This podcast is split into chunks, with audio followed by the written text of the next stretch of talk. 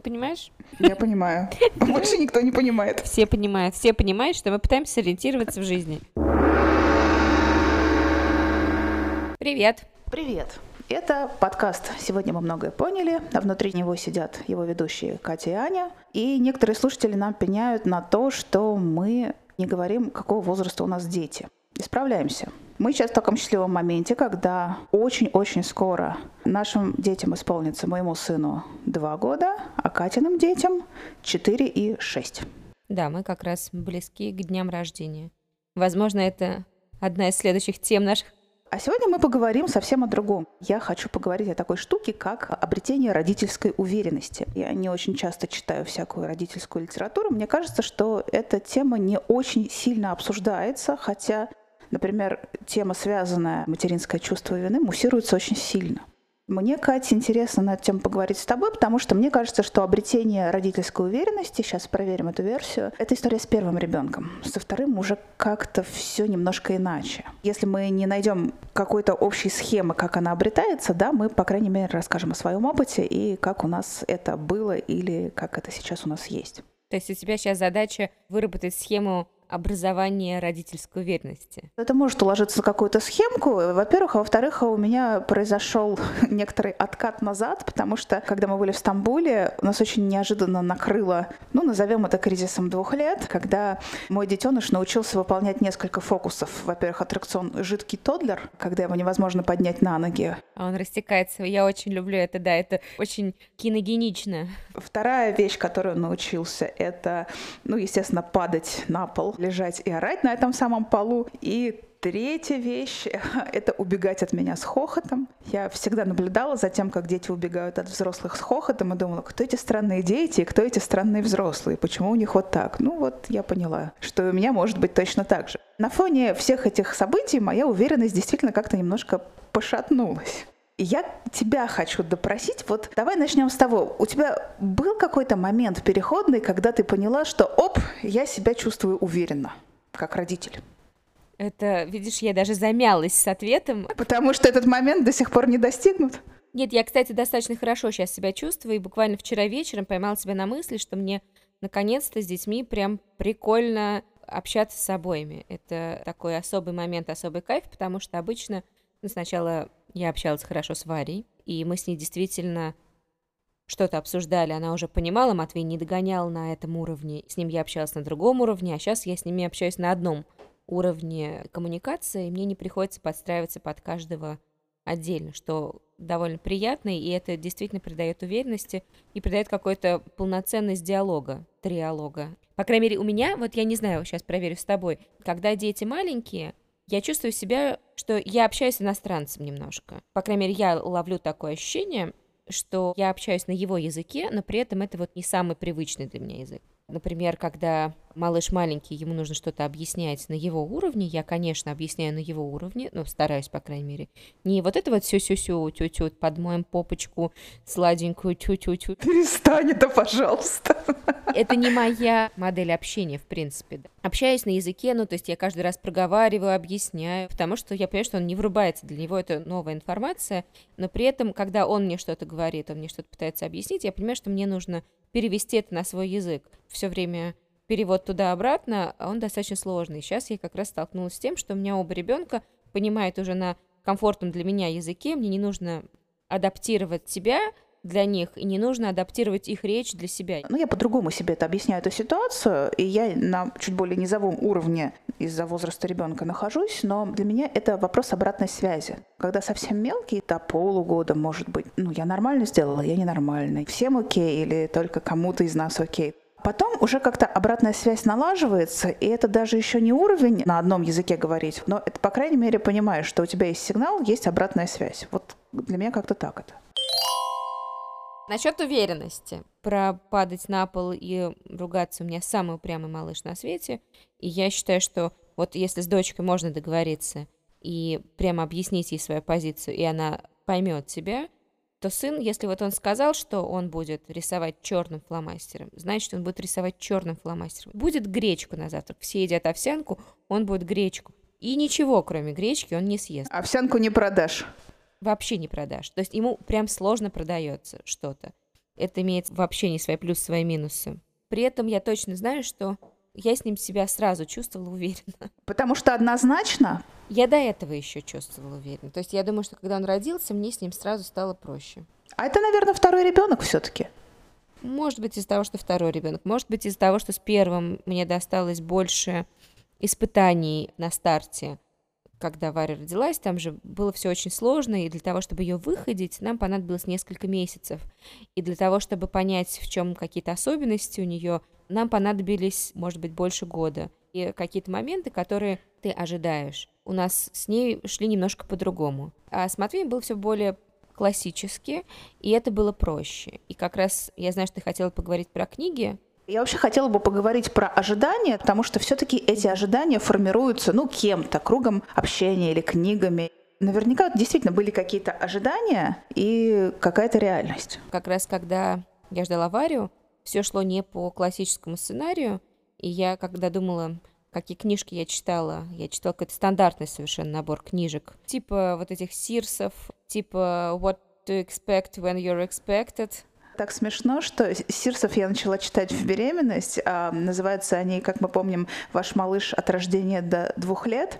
И вот моему малышу скоро два года. Я так и не смогла осилить этих сирусов. Это... Ну, они такие мягкие, у них же подход такой. У меня нет вопросов к подходу, просто у меня вопросы к стилю. Пока ты не разжуешь пятью разными способами одну и ту же нехитрую мысль, ты дальше не двинешься. Ну и, честно сказать, мне в беременность, конечно, было невыносимо скучно читать все книжки про взращивание потомства, про там счастливую беременность, лалы-лалы. Судя по целым двум прочитанным книгам, у тебя была ситуация другая. Ты готовилась получше, чем я. Я вообще не готовилась, просто читала все, что под руку попадалось. А еще я читала книжку «Французские дети не плюются едой» и какую-то книжку, которую мне подогнала моя подруженция под названием «Дети с небес». По-моему, так она называется.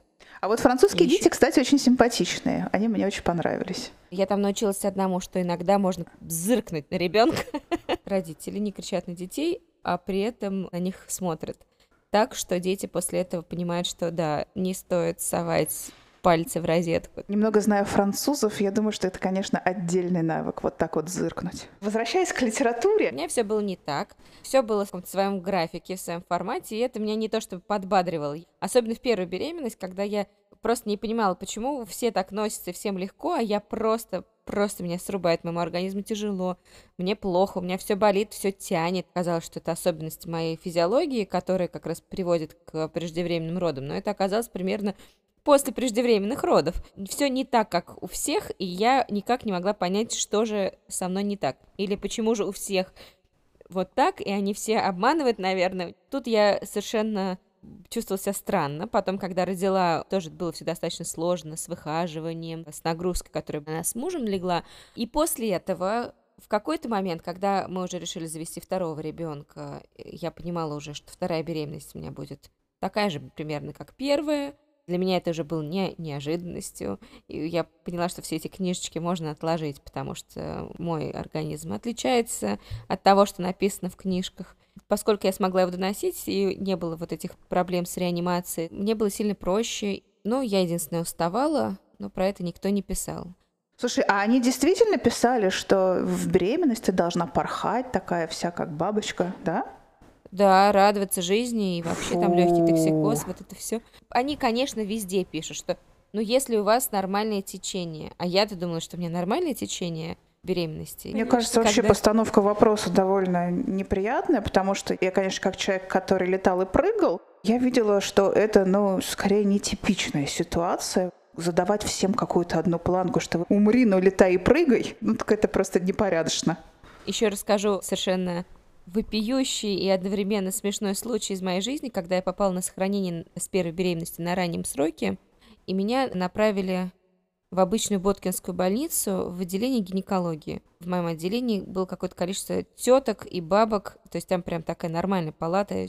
Они смотрели целыми днями телевизор, и когда мой муж каждый день приходил ко мне, он уходил тот момент, когда эти женщины начинали смотреть передачу «Давай поженимся», муж начинал тошнить, он говорил, прости, вот это у меня токсикоз, не могу вообще присутствовать при таком контенте. Штука в том, что я лежала в одной комнате с этими тетками и бабушками, и они между собой обсуждают, что у нее точно что-то не то, либо ребенок кривой. Короче, обсуждают реально меня, и что это я на сохранение попала раз на таком маленьком сроке, то ну, явно какой-то будет дефект. И я думаю, ну зашибись. Решила, что бог с ними, с этими бабками, мне себе дороже с ними спорить. Именно здесь, наверное, и пригодилось бы французское искусство зыркнуть так, чтобы поджилки затряслись. Не прочитал я к тому времени еще, да. А вот смотри, как интересно. Я думала, что у меня среднестатистическая беременность, и при этом не понимала, в чем что-то не так. А ты понимала, что у тебя все прекрасно, как в книжках написано. Но в книжках, которые я не читала. Которые читают те, у кого не совсем легкие беременности. Расстановка сил странная, действительно. Потом я, ну, конечно же, читала у меня смежное профильное образование, поскольку я немножко читала все эти книжки из серии Обуховой, возрастную психологию, Выгодского читала, Лурию читала, и читала, конечно, Гиппенрейтера. У меня на языке вертелась подсказка. Ну, также Виктор Франкл, психолог концлагеря. Да, Франкла я, конечно, тоже читала. Конечно же, эту книжку. Ну, кстати, надо сказать, что она скорее мне помогает, как мать, чем? чем в представлении о том, чего ожидать от детей. Скорее так. Я про обретение смысла, не про концлагерь. Не то, чтобы я их потом перечитывала, но, очевидно, у меня какая-то информация сохранилась. То есть я как раз сейчас вот подумала, что... А ведь и правда, Гиппенрейтер я последний раз читала в 2005 году. Но, видимо, у нее есть дельный совет, и она, по-моему, вполне адекватная женщина. По-моему, она же жива еще. Жива, да. Собственно, идея у нее такая, это... Активное слушание. Всякие студенческие, университетские тренинги по активному слушанию, они... Меня это все жутко раздражало, когда я это применяла в офисной жизни. Ну, представляешь себе, тебе 20 лет, и ты стараешься прямо по учебнику жить. А вот когда появились дети, я поняла, что активное слушание — это реально искренний, хороший, работающий способ прояснить ситуацию. И мне это очень сильно помогает, особенно когда сейчас я разруливаю детские конфликты. Почему я их разруливаю? Потому что мне очень сложно находиться в пространстве с орущими людьми. Вот тут я прямо сейчас себя чувствую уверенно. Я умею развести детей в разные места, поговорить с одним, поговорить с другим, решить конфликт, и они сейчас уже сами применяют способы договоренности, что круто, потому что это позволяет мне автоматизировать процесс. Я понимаю, что бывают сложности, и у меня тоже Матвей до сих пор регулярно... Требует гречку вместо овсянки. Требует гречку вместо овсянки. Раньше он ложился на пол, он стучал по стене, и у него много аутоагрессии было, с которой мы справлялись. У Вари много гипертревожности. Уверена, что у каждого из родителей найдутся особенности для своих детей. У каждого человека свои особенности характера, да. Понятно, что стероидный человек, он скорее будет вести себя так, а человек шизоидный, он будет, будет вести себя... В соответствии со своими акцентуациями. Точно, циклотим будут по-своему вести себя. Что бы это ни значило слово циклотим. Я забыла, что это.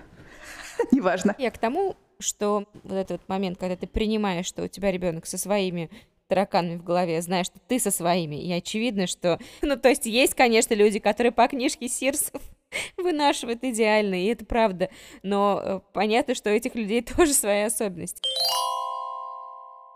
Знаешь, я чуть-чуть отмотаю назад и добавлю свои пять копеек про книги, которые помогли. У меня ситуация такая, что я книги стала уже читать постфактум после появления младенца. Я уже не засыпала над ними. И на меня один очень странный эффект, который я потом проанализировала, произвела странная книга советских педагогов Никитиных. Вот уж не знаю, зачем я взялась ее читать, которая называется «Мы, наши дети и внуки». Я не думаю, что ее сейчас кто-то активно читает. Это не какая-то там суперпедагогическая система, это система, возникшая на решении одной простой задачи. Там были часто болеющие дети, точнее, часто болеющий ребенок, их первенец, потом всего у них было 8 детей, и они решали очень простую задачу вылечить его от постоянных простуд и от, кажется, дерматита. И они поняли экспериментальным методом, что холод – это хороший помощник.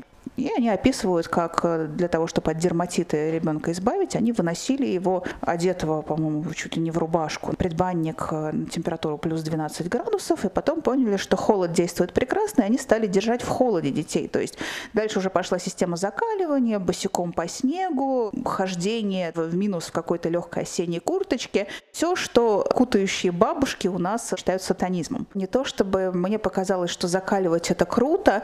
Там, кстати, дальше это все кончается довольно грустной историей, потому что дети, привыкшие носить очень легкую одежду, были потом обряжены в школьную форму, которая такая довольно ворсистая и довольно теплая. Из одного температурного режима были перемещены в более теплый. Ну, условно говоря, сейчас бы мы эмигрировали из России на Шри-Ланку. Вот примерно так же. Им пришлось адаптироваться, они стали более вялыми. Ну, то есть все наработки, которые с помощью холода случились, да, они все немножко откатились назад э, при столкновении с советской школьной системой. И все, с концами не спасли? Не с концами, то есть они же на эту историю с холодом накладывали и спортивную активность на улице, и какие-то развивающие истории. На меня это произвело впечатление, которое я попыталась дальше использовать в жизни. То есть, когда меня беспокоило что-то, вот не слишком ли я легко одела младенчика, не простудится ли он у меня. У меня прям была вешка такая, я вспоминала Никитиных и говорила, 12 градусов рубашки, окей, все, что ниже, начинаем беспокоиться. Ну, с поправками на то, что я понимаю, что во сне, например, тело остывает. Короче говоря, со всеми вот поправками к жизни на этой планете, я поняла, что как у человека, склонного к рационализации, у меня для обретения уверенности, в том числе уверенности в взаимоотношениях с ребенком, должен быть список отмазок или список того, чего я делегирую. Например, я проблемы со здоровьем все делегирую нашему педиатру, который нас наблюдает. Я об этом как-то уже говорила. Я даже не лезу туда, чтобы проверить, теперь проверить. Вот у меня там есть э, ответственный человек. Вот все, что меня беспокоит с холодом, например, с температурой воздуха, я почему-то мысленно в своей голове апеллирую к этой книге Никитина. И я поняла, что чтобы сделать свою жизнь немножко стабильнее, потому что стабильность это та твоя цель, это первый этап после появления ребенка, чтобы вот войти в зону комфорта, вернуться в домик. Даже не вернуться в домик, нет, даже вот знаешь, каждый день такой вопрос: этот день тебя сделает или ты этот день сделаешь? То есть удастся тебе прийти к гомеостазису, к какому-то равновесию, или все-таки нет, тебя что-то случится, что тебя вышибет мне кажется, так стоит вопрос. И некий набор отмазок, некий набор апелляций к чему-то, что вот здесь я сделала правильно, потому что вот здесь мне не нужно волноваться, потому что лично для меня это работает. Я для себя прям вот как нормальный, хороший инструмент это в карман положила. Вот такой формат, то, что у тебя есть какая-то научная или опытная подоплека, оно тебя как-то успокаивает и делает более уверенным родителем. Ну, это как раз к вопросу о получении обратной связи. То есть ты же не сразу доходишь до такой мысли, что обратная связь у совсем мелкого ребенка, прямо у совсем младенца, это его крик. Если ему что-то прям совсем не так, он начинает кричать. Более того, ты всеми силами пытаешься избежать этого детского крика, потому что тебе кажется чем-то ненормальным. До тебя не сразу доходит, что если ты избегаешь крика, соответственно, ты избегаешь некой обратной связи. А если ты избегаешь обратной связи, то тебе нужно догадаться, что вообще происходит. А догадаться, что происходит, у тебя два инструмента. Наблюдение честно говоря, к этому тоже нужна какая-то привычка, привычка наблюдать за, за жизнью, за определенным объектом. Либо второй инструмент — это гномики в твоей голове, которые тебе начинают в несколько голосов что-то рассказывать. Обычно маятник, конечно, в пользу гномиков. Не? Не знаю, и так, и так, мне кажется. Я вот сейчас подумала, что мне достаточно сложно, когда очень большая динамика, я просто не успеваю. А, да, да, да, это точно. В таких ситуациях я просто не успеваю наблюдать. Я с удовольствием как раз смотрю и изучаю. Знаешь, и обратное тоже верно. Когда динамика очень медленная, тебе сложно наблюдать, потому что не фиксируется это в голове. Вот, кстати, вопрос. Ты никогда не делала никаких записей, наблюдения за какими-то процессами в динамике? То есть вот изо дня в день или из недели в неделю, и там из месяца к месяцу что-то записывала? Было у тебя такое ведь? Да, на некоторые отдельные проблемы были. А на общее развитие в рамках нормы?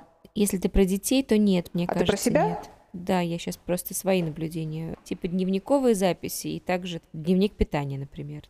Про такие думаю. У меня есть привычка записывать несколько вещей. У меня очень много лет уже есть что-то вроде дневниковых моих личных записей. Там просто не совсем. Сегодня я проснулся, почистил зубы. Я записываю события дня по какой-то довольно определенной схеме. Ты мне, кстати, напомнила сейчас дневниковую запись Николая II. Много читал, отвечал на письма. Да, у меня есть еще ребеночьи записи месяц к месяцу записываю какие-то навыки, там, появление зубов, которые дались каждый из них с некоторыми проблемами, с некоторой болью душевной. Ой-ой, а я вспомнила, у меня есть твиттер для этого, закрытый твиттер, который читает мой муж и сестра. Я к тебе туда просилась, и... а ты меня не пустила, да, не запруила. А, был такой, был такой да? да? Извини, я даже не видела. Вспомнила, что я туда время от времени, сейчас уже реже, сейчас же какие-то прикольные диалоги иногда бывают, там Илья подкидывает. Просто действительно с зубами вареными было именно так. С матвейскими зубами, мне кажется, уже забило. Но какие-то интересные моменты я действительно подмечаю. И когда они были маленькие, там кто когда перевернулся, возможно, там можно найти. Я для этого вернотик использую, но на что я обратила внимание, на чем ты фокусируешься? Ну вот, например, я как-то недавно прочитала о том, что неплохо бы вести логопедический дневник, особенно когда ребенок учится говорить. То есть когда, в какой момент, какие слова. Я открыла как раз этот файлик и посмотрела, и я поняла, что если зубы нам давались тяжело, то я их, конечно, как некоторое достижение с гордостью заносила в этот файлик. Точно, точно. А речь, она же не является нашим достижением, поэтому какие-то вещи ты не вносишь туда. Интересная тенденция, на основе которых ты так вот сидишь, сидишь, мозгуешь и делаешь вывод, они как раз видны из этих записей на длинном выбеге. В принципе, я, конечно, двумя руками за ведение таких дневников и про себя, и про ребенка, и, ну и вообще на тем, которые близки, но надо понимать, что в моменте фокус довольно часто смещается на какие-то вещи, которые ты считаешь более важными. На расстоянии оказывается, что какие-то тенденции оказались важнее. То есть ты в моменте не понимаешь, у какого события какой вес. Согласна с тобой, действительно, что ты уже потом смотришь и думаешь, о, вот это было действительно круто и важно. Возвращаясь к Николаю II и его дневнику, да, что, ну, долго отвечал на письма, на кое-что прохлопал. Да, некоторые детали прошли мимо него. Незамеченными. А получается, что то, что ты ведешь записи, тебя это тоже каким-то образом поддерживает в самоощущении уверенного родителя. Ну, наверное, да, потому что это просто одна из деталей другого ощущения моего жизненного. У меня настолько плохая память, что я плохо запоминаю события, ощущения своей жизни, и мне нужно постоянно везде все фиксировать. В итоге, опять же, на длинной дистанции я оказываюсь в выигрыше, потому что то, что 10 лет спустя забыли уже и люди с хорошей памятью, у меня сложено и заскладировано в каких-то специальных файликах. Второе ощущение, что немного из того, что я делаю, я делаю, по крайней мере, аргументированно. То есть ты, когда понимаешь, зачем ты это делаешь сама для себя, тебе придает это уверенность? Я другими словами для себя это объясняю. Ну, вот, например, я не зря сказала аргументированно, потому что для меня вообще вот история с чувством вины, особенно с материнским, не рабочая совершенно, когда у меня есть достаточная аргументация. То есть в любой ситуации подспудно мы знаем, что любые действия сторон, они чем-то детерминированы. Биологией, химией головного мозга, какими-то мотивациями. Мне кажется, что это понимание вообще не оставляет никакого пространства для чувства вины. Как ты считаешь? Не знаю, мне кажется, что человек, который так или иначе склонен найти все чувства вины, он в любом случае его в себе обнаружит. Мне кажется, что у нас очень часто вина путается с ответственностью, в России особенно.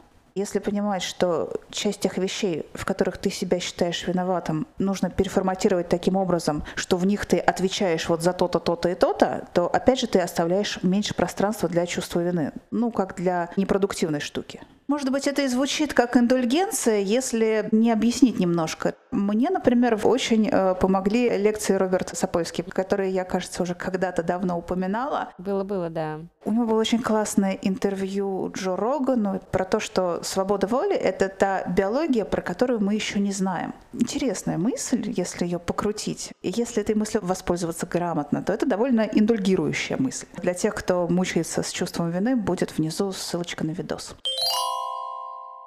Я думаю, что перед тем, как мы закончим, давай попробуем систематизировать и сделать какую-то, хоть отчасти общую схему того, как это происходит. По своему опыту скажу, что, наверное, для меня первый этап — это когда совсем вот новорожденной ты приходишь к какому-то хрупкому равновесию.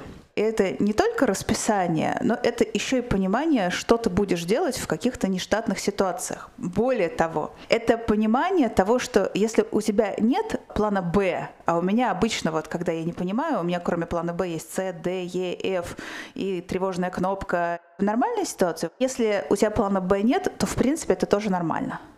Как тебе? Звучит здраво. У меня так со вторым ребенком, да, с первым было нет. С первым в силу того, что у вас ситуация включала в себя выхаживание и фокус на здоровье. Да, но при этом, в принципе, она была совершенно непредсказуемой. И это было не план А, не Б, не С, не Д, не Е, не Ф, не и так далее.